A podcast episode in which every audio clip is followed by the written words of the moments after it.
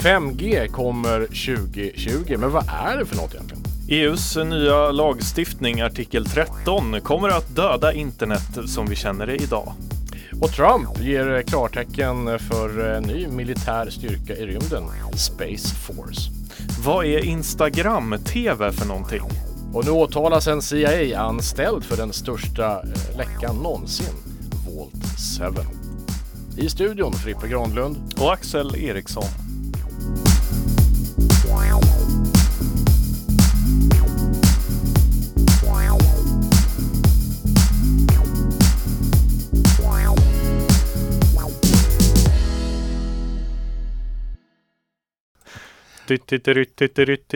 Det där är nya signaturen för eh, Teknikmagasinet. Avsnitt 6 har vi kommit fram till.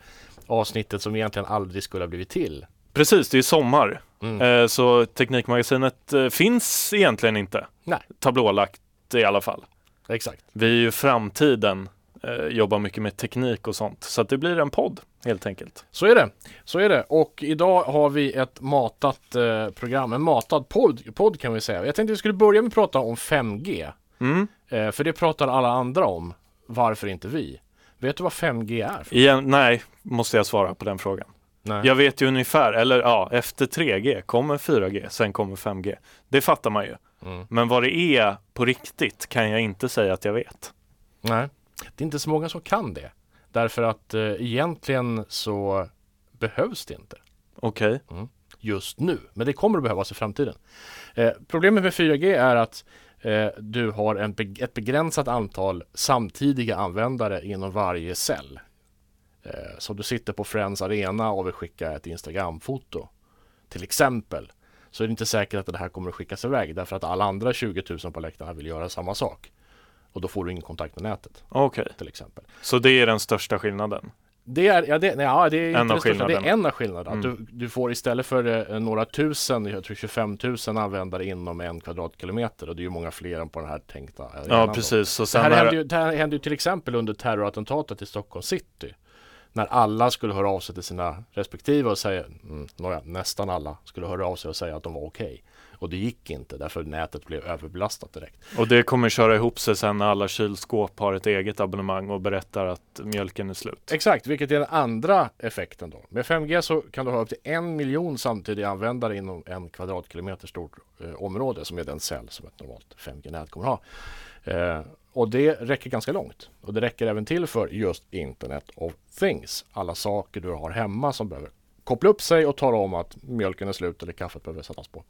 Eh, I praktiken kommer mycket av den trafiken vara förmodligen till en central AI-källa, artificiell intelligens kommer förmodligen att vara en stark sån här hemmatjänst i framtiden som kräver kommunikation. 5G ska ju råda bot på det här.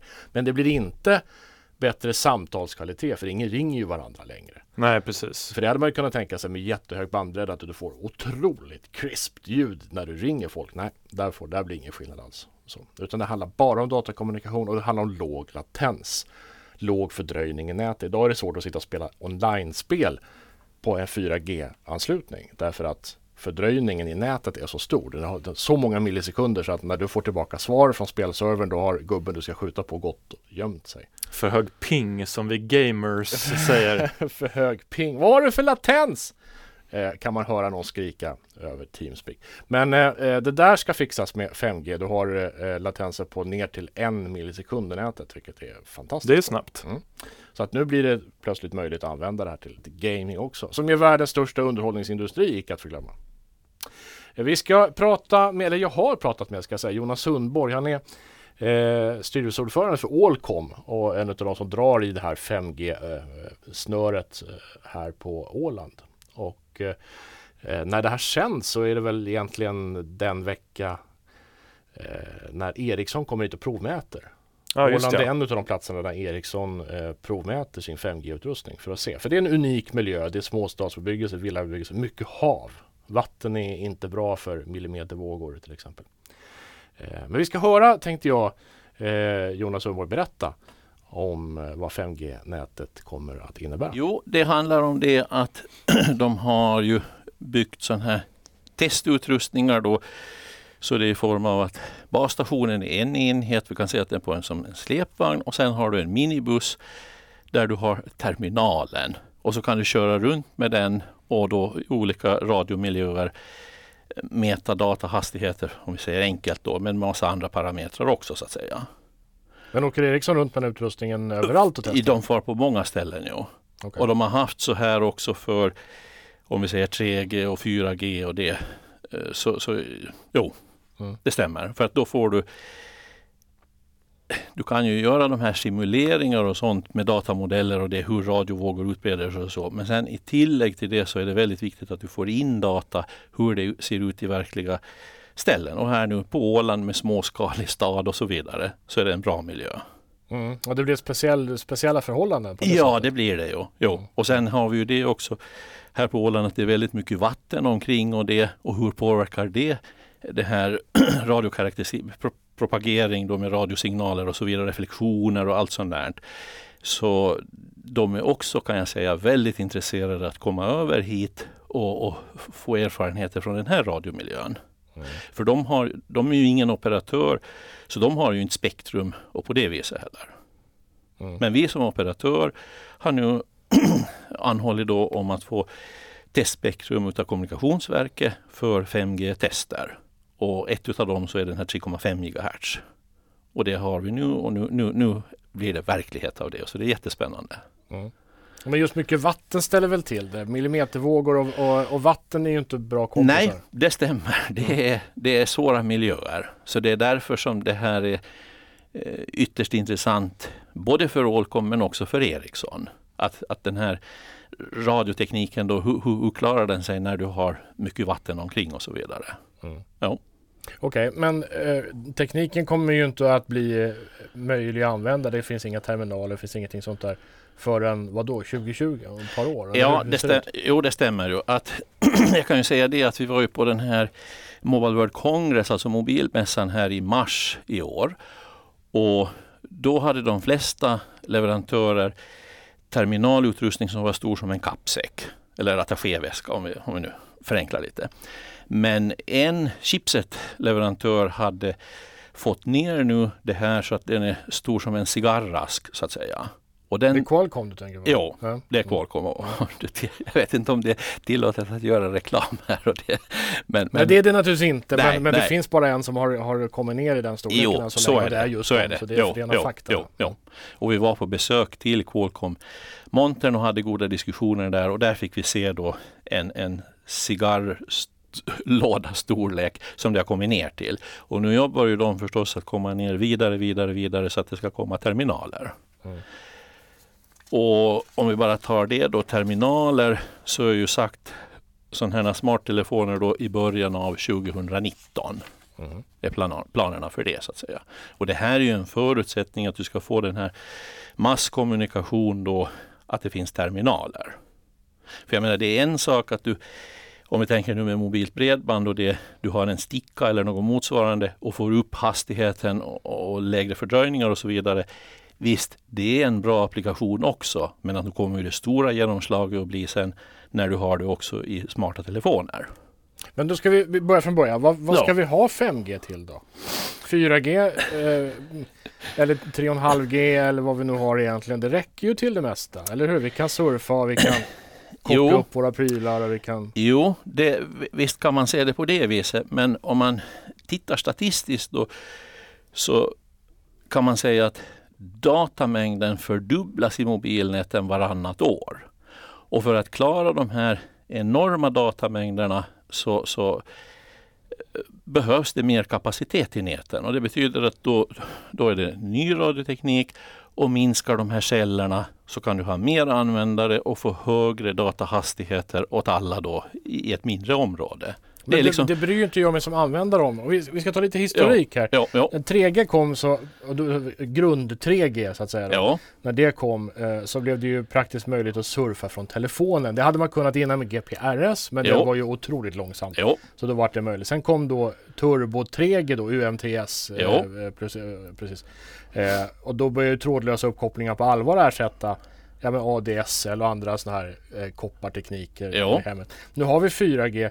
Det blir mer sällan stopp i systemet. Fler kan ansluta till en basstation. Man, det går lite snabbare som snitthastighet och vi, för det mesta så fungerar det. Jo, Eller hur? Jo, Jobb, som, som vanlig användare så behöver jo, man ju inte jo, mer, eller? Du har helt rätt i det att för om vi säger dagens användare och det så är jättenöjda när de får uppgraderat till 4G. Man kan, om man liksom tar helikopterperspektivet på det här kan man säga att femte generationen är designat då för att det ska kunna bredda och göra helt nya möjligheter med femte generationen jämfört som du inte kan göra med, med de här dagens generationer. Och då kan vi ta ett exempel med det här processindustri. Där kan du då styra robotar och annat över det här, ett, liksom ett slutet 5G-radionät som du har en speciell licens för. Ingen annan kommer in så att det är skyddat från omvärlden med de här attacker och, och andra saker och det. Men då kommer du ner till liksom en millisekunders fördröjning eller kortare så att säga. Och, och med det då så har du möjlighet att styra det och, och, det är ett väldigt kostnadseffektivt sätt istället för att hålla på och dra kablar till alla devices och alla robotar och alla grejer så att säga. Så det är ett exempel och sen då är det ju stor debatt om det här autonoma transporter, alltså om självkörande bilar så att säga. Och det då, den här tekniken möjliggör att man kan ha en självkörande bil. För de här all data den får in och sen processerar och sen kan reagera och bromsa och väja och alla de där sakerna. Så, så det ger ju helt nya möjligheter och det är helt klart det att om man idag sitter här och funderar att ja men vi har det bra som det är och så vidare. Men nu kommer det här och det växer de här behoven och de kommer sakta mak så att säga. Så därför är det också, skulle jag säga, ett starkt argument varför vi behöver femte generationen. Och, och, och, i botten för hela det här är ju det att vi behöver mera spektrum. Och det här ger ju nu, som vi kommer att ha test här då på 3,5 GHz bandet. Det är ett helt nytt band då som har använt för sån här eh, eh fixed wireless, alltså eh, trådlös överföring i fasta nätet så att säga. Och det plockas bort då och omallokeras till det mobila nätet. Och det är en grundförutsättning att du har mera frekvenser, mera frekvensutrymme så kan du få mera kapacitet i det här.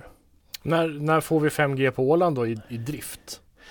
Ja, vi, vi siktar på 2020. För, för då tror vi att, som det förespås nu, att då ska det finnas terminaler tillgängliga och, och, och, så så att säga. Och då finns det också produkter som är följer den här 3GPP-standarden eller tekniska specifikationerna då som är satta nu och det. Så att den blir Ja, för global. nu finns, det, nu finns det en standard. Jo, det stämmer. Det dröjde ju länge när det fanns en riktig 4G-standard, men 5G-standarden finns. Eh, det, det, ja. Jo, de har gjort ett rekordarbete och, och, i förra veckan, fredags den 14 då, så klubbades den i, i La Jolla i Kalifornien då. 800 mm. delegater och så. Så det var en häftigt event så att säga att, att klubba den så att säga. Och det är ju grundförutsättningen i det här ekosystemet för att en användare med sin terminal ska kunna till olika operatörer som har olika leverantörers nät så att säga. Och sen mellan olika terminaler också, olika terminaltillverkare. Så du får en mångfald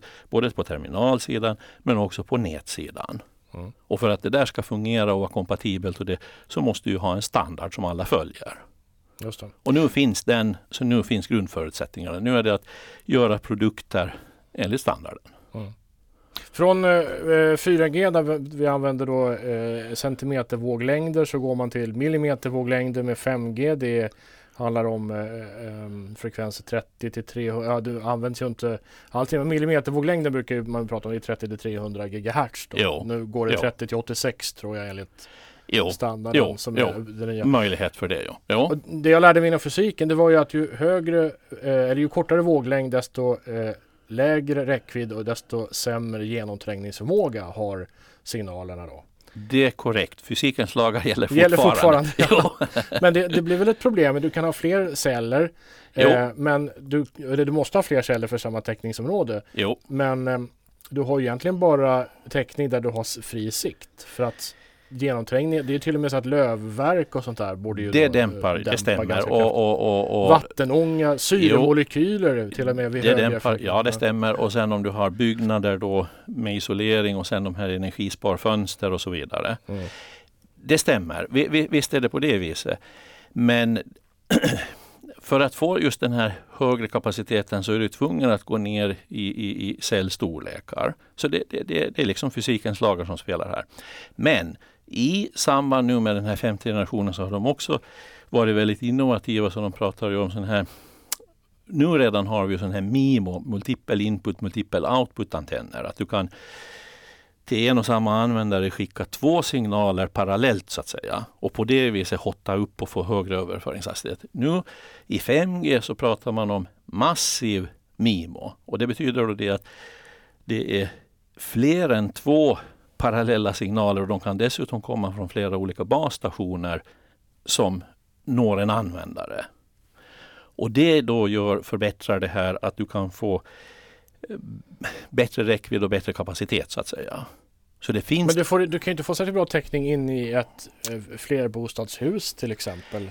Nej, det stämmer. Den utmaningen finns fortfarande. Och, och, och, som jag sa, den, den, är ju fortfarande kvarstår så att säga med de här energisparfönster och de här tjocka isoleringar och, och så så att säga. Men där tror ju vi speciellt att du kan med fiber hem så kan du ha en liten minibasstation, 5G hemma. Och på det viset får du in fullständig inomhustäckning. Du kan ha det för den här surfning.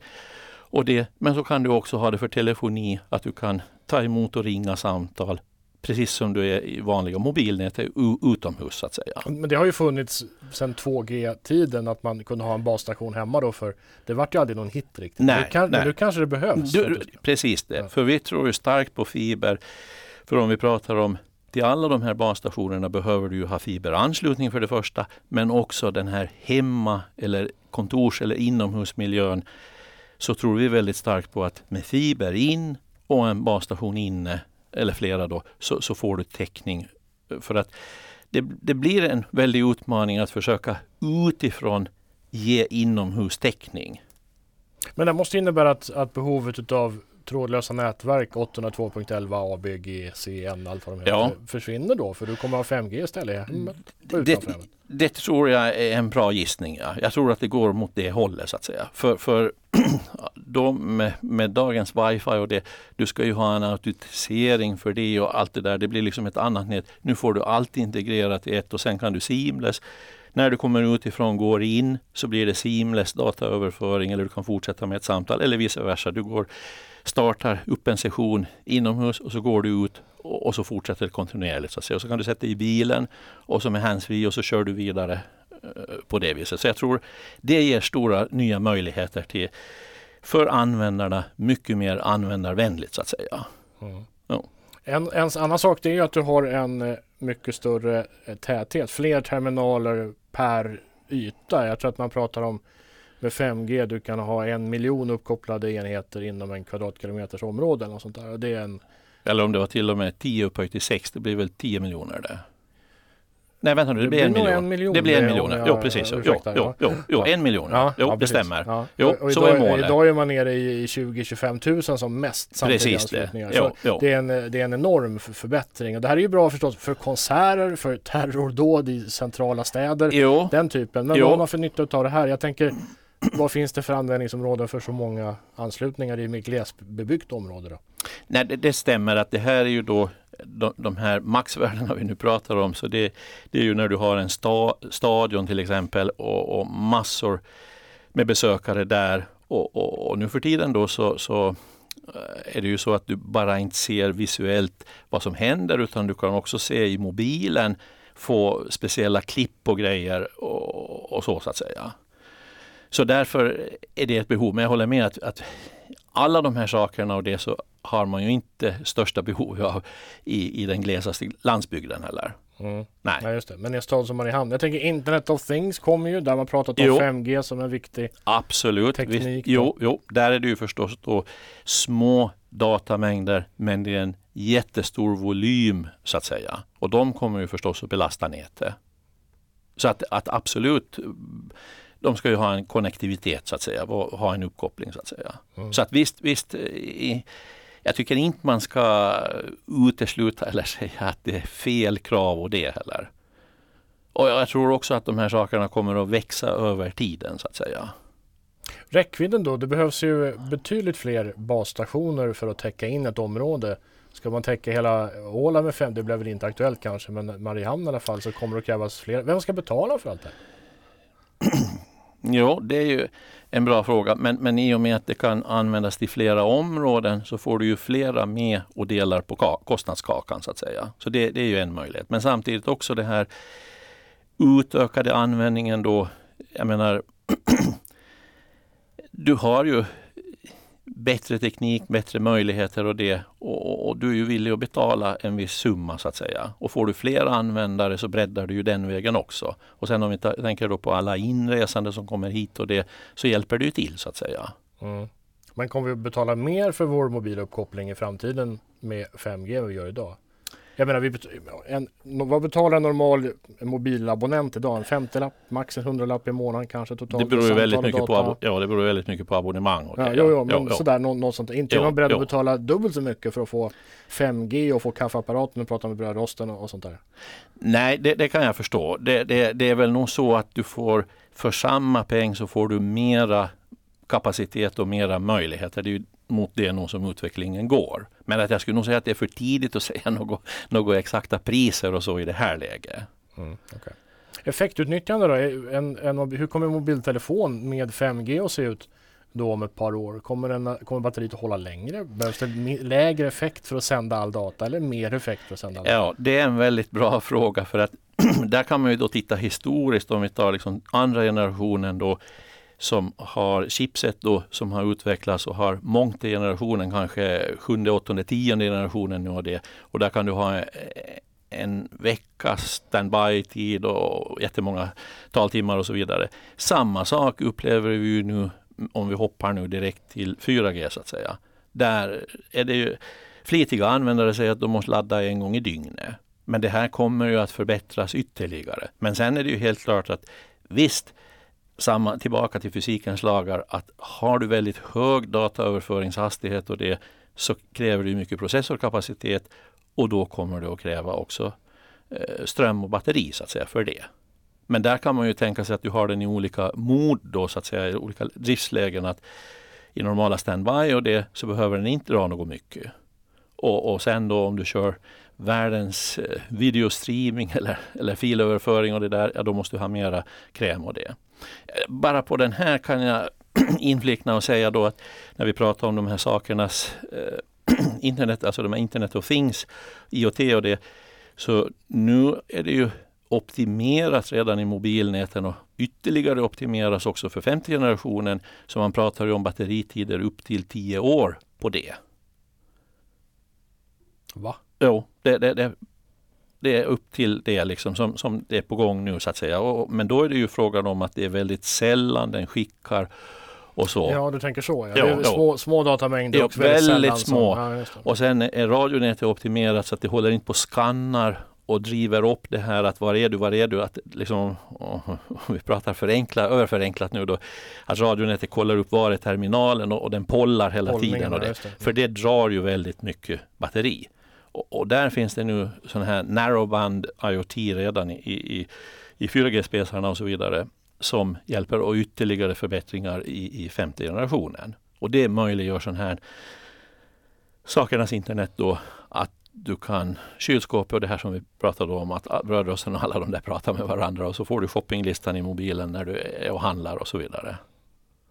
Men då är ju frågan, alla mina grejer hemma pratar med varandra och med mig och med någon central någonstans och sen kommer AI så småningom också som ska jo. skicka massa data till som den ska svara på och dra slutsatser.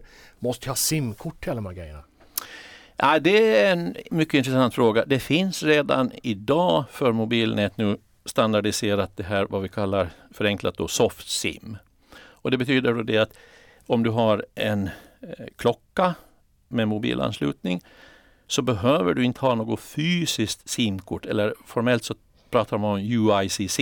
Det, det är liksom tekniska termer för det här lilla kortet. Då. Men i vanligt tal så pratar vi om simkort så då behöver du inte ha det utan där laddas det ner data på ett väldigt säkert sätt redan i fabriken. Och när du får hem klockan så bara gör du en uppkoppling. Den här operatören vill jag välja och så aktiveras och så är du igång och så har du ett abonnemang för det så att säga. Och det tror jag kommer ju mycket, mycket mer nu för just det här IoT och, och, och de sakerna.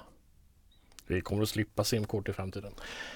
Möjligheten finns ja. Jo, jo. Ja. Sen är det alltid har, har en sån här, om vi säger då den här, om du ska ha den högsta möjliga säkerhet och det, så är simkortet fenomenalt. Det är oslagbart så att säga. Men för vanliga konsumenter och det så tror jag nog att övergår mer och mer till, till det här vad vi kallar soft sim.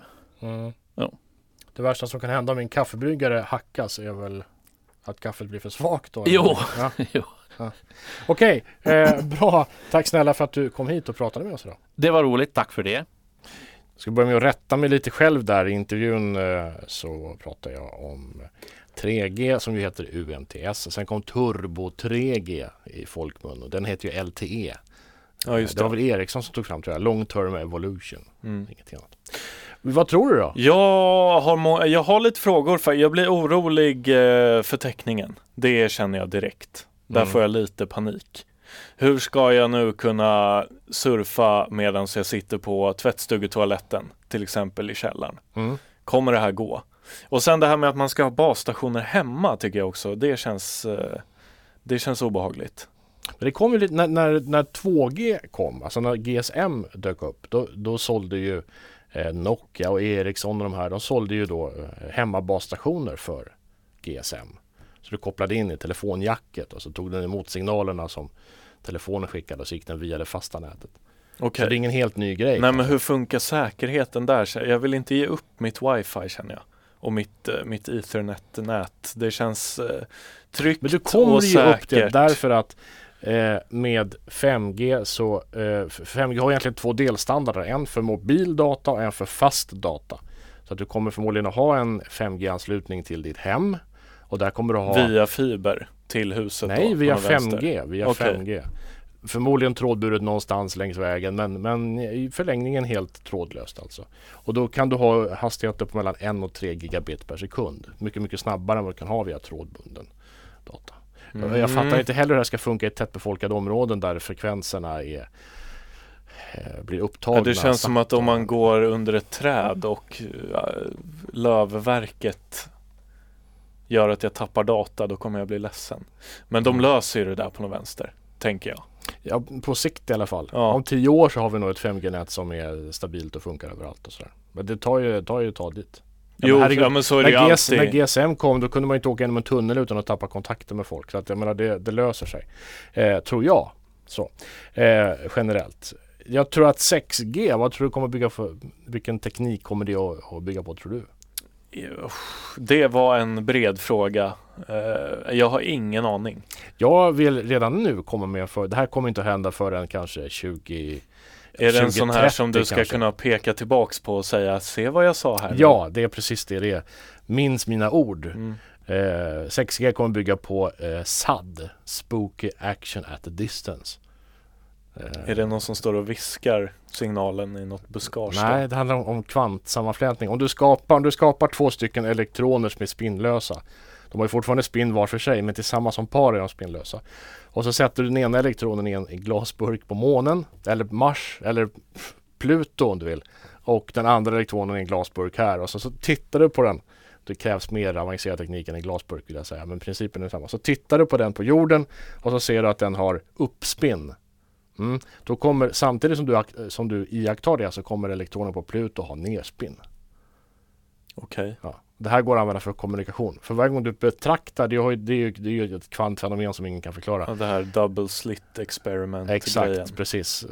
Det är iakttagelsen som sådan som förändrar eh, partikelns eh, omvandling från vågform till partikel. Ja, helt enkelt. Precis. Eh, så att det är iakttagelsen som avgör vilken, vilket läge den har. Men om du tittar då, säg att du tittar i morsekod. Titt, titt, titt, titt, titt, titt, titt, så, då kommer den elektronen på Pluto ah. förändras i samma läge. Och då har du plötsligt överfört information snabbare än ljuset. Det här ställer ju ja. till det för Einstein Podolsky-Rosen-paradoxen naturligtvis som säger att information som går snabbare än ljuset, där känner du ju till från fysiken, eh, också färdas bakåt i tiden. Men mm, jag tror att det här är framtiden. Jag tänker kanske 7G där. Du, ja. du, du tänker så? Ja, okay. jag tänker så. Ja. Men spännande. Får man säga. Ja. Jag fattar inte riktigt, men eh, det gör säkert någon duktig fysiker. Vi kan komma in mer på det här i ett annat program. Det kan vi göra. Ja, och vad ska det handla om nu då? Copyright in the digital single market eh, eller artikel 30 19, eh, något som Europaparlamentets juridiska utskott nyligen röstade ja till. Eh, det här är en, eh, ett direktiv som ska stärka upphovsrätten på webben. Tanken är att Eh, man ska införa krav på avläsning av uppladdat innehåll. Om du laddar upp en eh, bild till Facebook till exempel så ska den här bilden läsas av och eh, kollas av rent upphovsrättsmässigt. Är det här din bild Frippe som du precis laddade upp? Mm. Youtube har ju ett sånt här system idag som funkar mer eller mindre bra beroende på lite vem man frågar. Det läser av klipp, kollar ljudet. Är det här någon låt som Eh, personen som laddar upp den inte har copyright på. Sådär. Eh, folk... Ja fast det känner bara till att det här är ett upphovsrättsskyddat eh, skyddat material, inte vem som äger det. Nej. Det kan ju vara så att du själv äger det. Att du har producerat Eagle Eye Cherries låt från eh, 99. Save Tonight. Ja, precis. precis. Men det fattar ju inte Youtube. När jag laddar, försöker ladda upp den på Youtube för jag äger rätten till den. Så kommer Youtube säga nej, nej, det får du inte göra för det är upphovsrättsskyddat. Nej, jag förstår inte att det är mitt. Nej, precis. Och det här är ju en av många frågor som har uppstått då till exempel eh, i och med den här lagen. Men eh, ja, folk är rädda för att den här ska gå igenom och eh, folk är då rädda att liksom internet som vi känner till det idag kommer dö. Eh, folk är rädda för att man inte längre kommer kunna ladda upp memes det har varit en uh, stor rädsla bland uh, kanske uh, lite yngre människor. Ja, för tydligen så är det det som just definierar internet som vi känner det. Ja, tydligen. Det är memesen. Det är inte omöjligt faktiskt. Um, ja, det, det, här är ju det är ganska långt kvar på det här förslaget ska vi säga.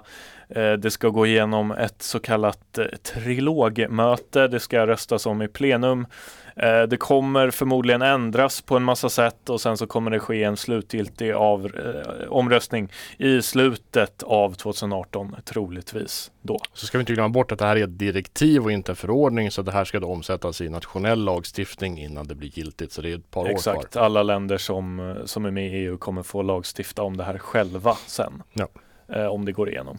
Men eh, ja, kommer internet dö Frippe? Det är väl det som vi vill veta. Eh, det, det blir ju sånt, eh, sånt eh, tjafs varje gång en ny Det kom, det, förra, det förra direktivet om upphovsrätt på internet kom 2001 tror jag. Det här är en fortsättning på det. Det här bygger på lagstiftning som redan finns i Spanien och tror jag Frankrike. Så redan är implementerat en nationell lag där. Ofta är det ju så med direktiv att man tar lärdom av något EU-land som har kommit långt på området och sen så bearbetar man det och så låter man det gälla för hela, hela unionen. Då.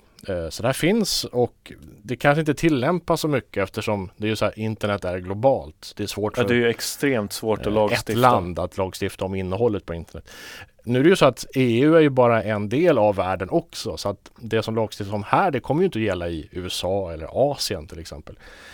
Um, så nej, det här blir inte döden för internet. Det kommer att bli en del nya regleringar. Det kommer att bli lite tuffare krav när man laddar upp grejer på Facebook eller på. För det det handlar om kan vi ju säga.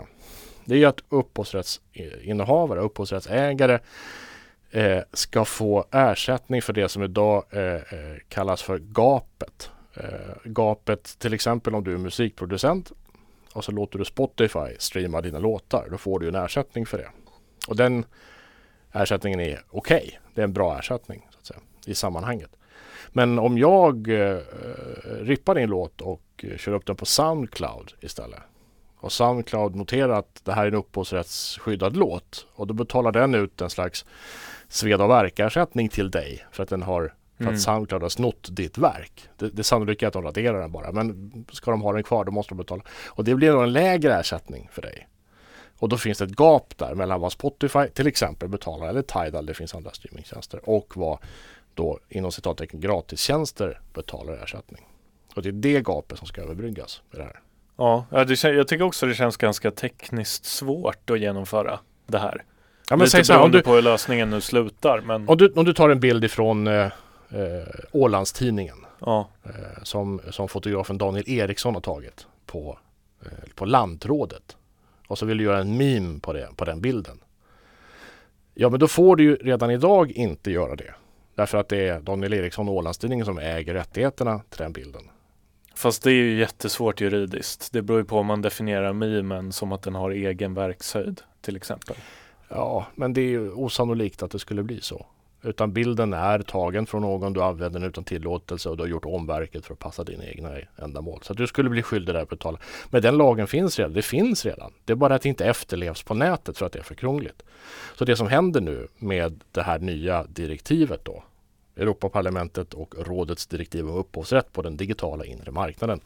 Det är att mellanhänderna, de som du laddar upp din mem till, de blir ansvariga för att kolla att det här verket inte är skyddat. Och om det är skyddat, att det är skyddat av dig.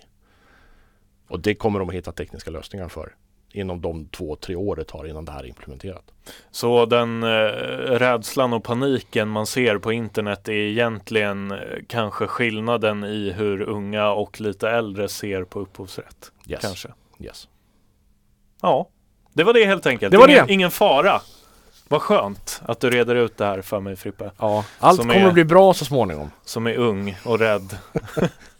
att allt kommer att bli bra så småningom kan man ju ifrågasätta när det handlar om Donald Trump. Därför allting han tar i blir ju på något sätt katastrof. Eh, får man väl anse. Eh, nu kommer eh, USA att få en sjätte militär gren eller vapenslag som vi säger här hemma. Det finns redan flygvapen, luftvärn, armé, du vet alla mm, de här mm, olika mm. trupps, truppslag heter det då. Eh, nu ska man då få, förutom Air Force och de här, då ska man få Space Force. Alltså det är för coolt känner jag. Coolt, coolt och dyrt. Kommer det bli som Star Wars? uh, ja, nu när du säger det, om du säger Star Wars som Ronald Reagan tänkte sig det. SDI om du minns, Strategic eh, Defense Initiative. Där du hade laservapen och railguns i rymden som skulle skjuta ner inkommande kulbanerobotar som Sovjetunionen sköt upp. Det gick åt skogen därför att innan man hade lyckats bygga upp det här som man inte hade teknologin för heller egentligen. Men innan man hade lyckats bygga upp det så hade Sovjetunionen redan liksom byggt sig själv i konkurs på att försöka kontra just i hotet. ah, just det. Mm. Det var ju så kalla kriget tog slut egentligen. Det var en kapprustning som, som Sovjetunionen förlorade. Eh, nu vill Trump göra samma sak men inte bara det. Det här låter lite grann som en blandning av Space Marines och, eh, och det här STI tillsammans. Han vill se militärer på månen bland annat. Eh, det här förstås eh, eh, mer intressant kanske då bryter ju mot en rad internationella konventioner som går ut på att man inte får militarisera rymden. Ja, rymden är ju demilitariserad. Yes, hela det finns en liten, liten prick i universum i Vintergatan där, där militären eh, på den planeten inte är förbjuden. Ja, det beror ju på, på lite vilket perspektiv man har på saker och ting. Eh, I och för sig sant. Men, men det, det, det de facto innebörden i eh, de internationella konventionerna. Men rymden som helhet, resten av universum, är demilitariserat. Där får det alltså inte finnas militärer. Eh, så att ehm, Genomför man det här så måste man ju då eh, göra det i strid, och det är ju inte något hinder för Trump i och för sig, i strid med internationella konventioner. Men eh, uppbyggnaden av Space Force ska börja nu. Något slutdatum är inte satt, men det här kommer inkorporeras. Det kommer att finnas ett Space eh, Military Space Command i Pentagon som kommer att sköta eh, Space. Kommer Elon Musk vara general för det? Bara det känns... i, i filmatiseringen. Ja. Mm. Det känns så himla eh, påhittat och filmmanusigt hela det här, känner jag. Vem, vem ska man slåss mot i rymden? Jag förstår ju att det kommer komma säkert. Problemet vi ser nu, för det är ett problem, det är att eh, fler länder, inte bara Kina, eh, satsar ju stora pengar på sina respektive rymdprogram. Kina ska ju ta sig till månen och till Mars har man sagt. Och i något skede så kommer ju de här olika initiativen att kollidera. Om inte så att säga, fysiskt i rymden så ekonomiskt eller planmässigt. Eh, du kan inte ha eh, liksom en hel by med, med eh, olika. Det finns, det finns tre ställen på Mars där det går att landa vettigt bränsleekonomiskt. Eh, det är de tre platserna på Mars i, i princip som du kan använda för en bosättning. Alla kan inte bo där. Så. Du kan inte ha hur många satelliter i samma områdesbana. Det måste, det måste ske koordination. Det måste ske. I något skede så kommer det här att kollidera det ligger kanske hundra år in i framtiden men det kommer att kollidera och då vill väl USA se att man har Att man var först på plats eh, Ja, enkelt. att man har eh, koll på, på det där. Mm. Kan tvinga folk att göra som man vill. Mm. Det är det ena.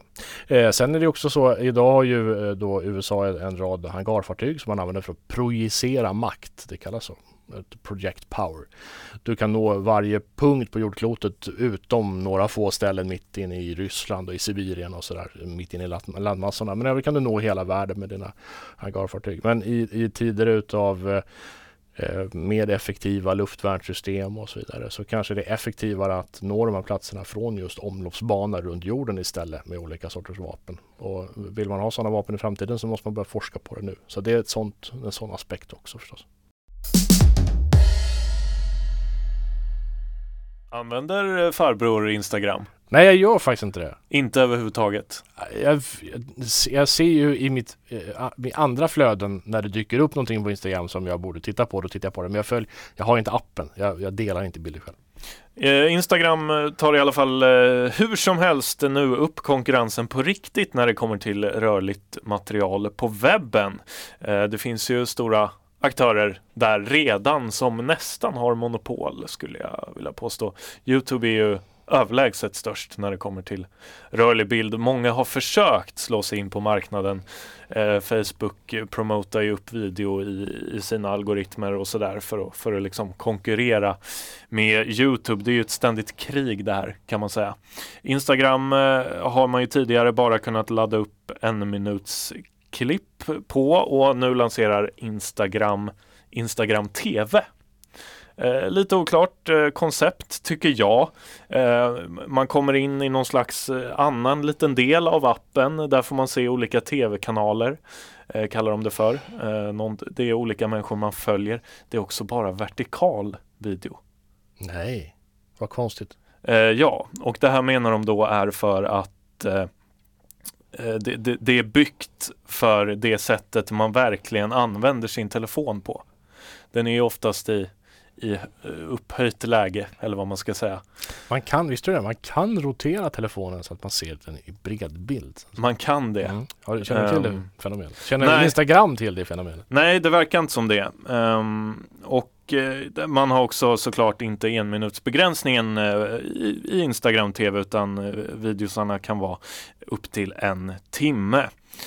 Och jag vet inte riktigt vad som är tanken med det här. Jag tänker att de liksom bygger på den här stories-funktionen. Jag vet inte, känner du till den? Nej. Använder du Snapchat, farbror?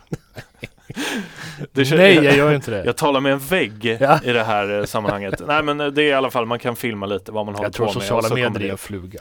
Ja, mm. det kan man ju tro. De har ju funnits ett tag nu. Vem, eh, ja, vem trodde att vi någonsin skulle behöva något annat än Lunarstorm? Eller hur?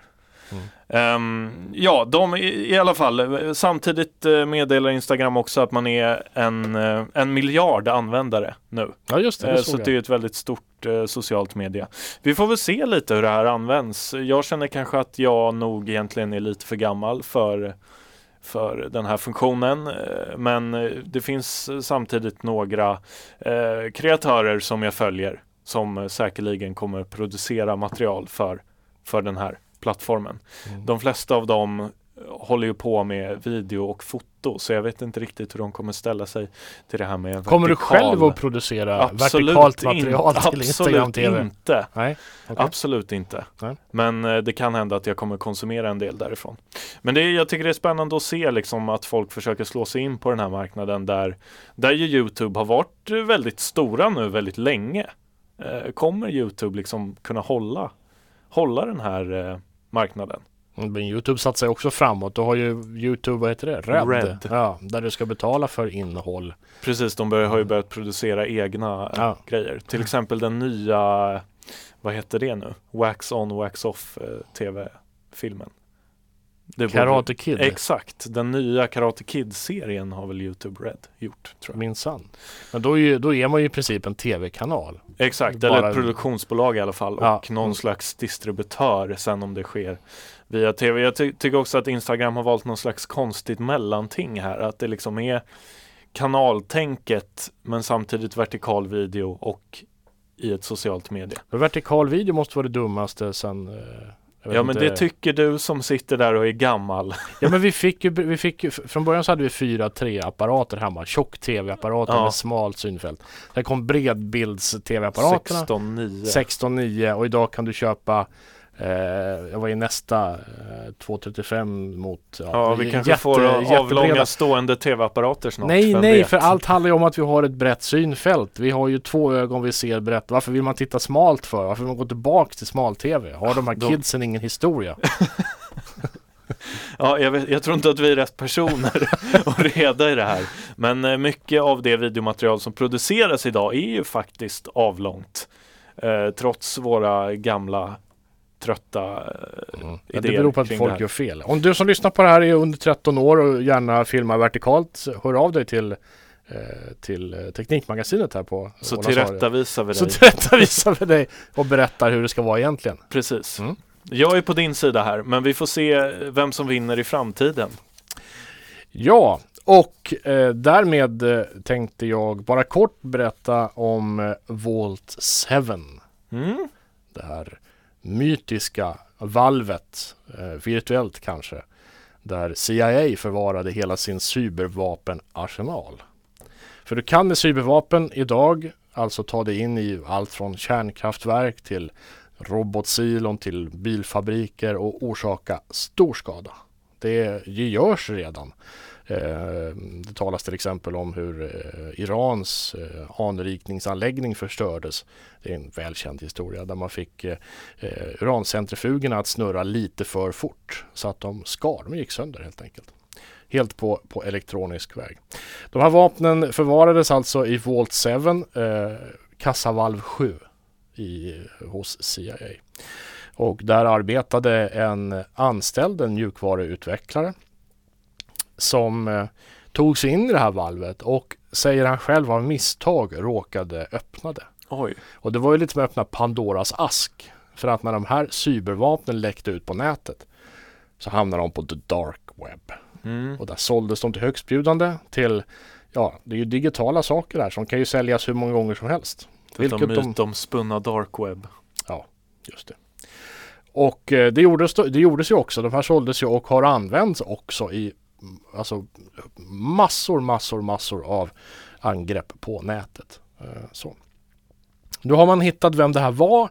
Han har nu också åtalats för 13 olika brott, bland annat olaga, olaga dataintrång och för att ha spridit topphemlig försvarsinformation. Sen mitt under utredningen så dök det upp en grej till. Han åtalas också för barnpornografibrott. Det roliga är att de här barnpornografiska, det här barnpornografiska materialet inte fanns på hans dator när han greps. Utan det har på något sätt materialiserats under utredningens gång. Är det inte konstigt? Det här blir ju en bra filmhistoria förstås sen. När eh, då han blir eh, ditsatt utav CIA. Ja, det Ännu... finns folk som menar att det är därför. Ja, självklart. Mm. Det, finns, det, finns det folk som tänker att det här är ju direkt. Det är, det är ju CIA som är inne och vill inte bara få någon fälld utan vill också smutskasta honom för resten av hans liv. Han ska liksom bort. Eh, så så är det med det. Eh, mannens försvarare säger i takt med att bevisen kavlas ut kommer det bli tydligt att han knappast är den skurk som myndigheterna vill göra honom till. Eh, så. Men allt det här som har läckt ut då, har, det, har man liksom kunnat eh, visa att någon har använt de här? För jag tänker att det måste ändå vara ganska avancerade maskar och trojaner som låg där inne och, och väntade liksom. Jo, men eh, det, är ju, det är ju så här att de här, de här mer avancerade verktygen som eh, världens olika eh, krigsmakter har, eh, den, den typen av organisationer bygger ofta på saker som är okända. Alltså hål och eh, eh, buggar som inte är kända av någon helt enkelt. Och när de väl kommer ut, då man kan, man räknar man kan och använda dem. Då fixar de hålen direkt. Ja, precis. Mm. Så att man kan använda dem en eller ett par gånger. Men sen kommer de att vara ute i the wild. Och där kommer antivirusföretag och säkerhetsföretag snappa upp de här sakerna och fixa till, täppa till hålen ganska snabbt. Så att de, de, de betraktas lite som kärnvapen. Man använder dem i en kort insats och sen är de förbrukade därför att de inte är verkningsfulla längre. Så att eh, de verktyg som har släppts ut de är väl egentligen inte verkningsfulla längre kan jag tänka mig. Men de var ju oerhört farliga under en period.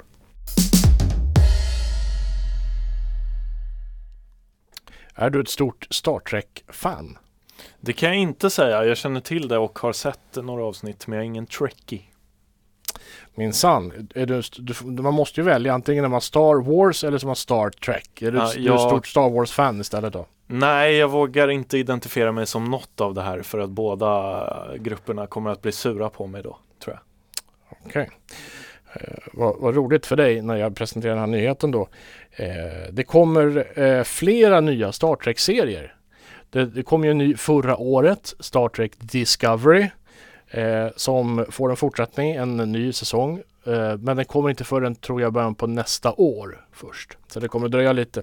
Men den får en fortsättning i alla fall. Fantastisk eh, Star Trek-serieversion som skiljer sig helt från de tidigare med hjälp av modern CGI som inte ser ut som att det är gjort i en dockstudio utan det är liksom det är Men var inte det lite av charmen ändå med Star Trek? Nej, det har aldrig varit charmen okay. med Star Trek att det ska se billigt ut utan det, man har alltid försökt eh, få det att se bra ut. Men man har alltid tv-produktionen legat sådär tio år efter mainstream filmbolagens teknik. Eh, så att det alltid sett lite mossigt ut även om det någon gång har varit state of the art. Nu med Discovery så är det liksom Ja nu ser det schysst ut Jätteschysst ut redan från början. Ja.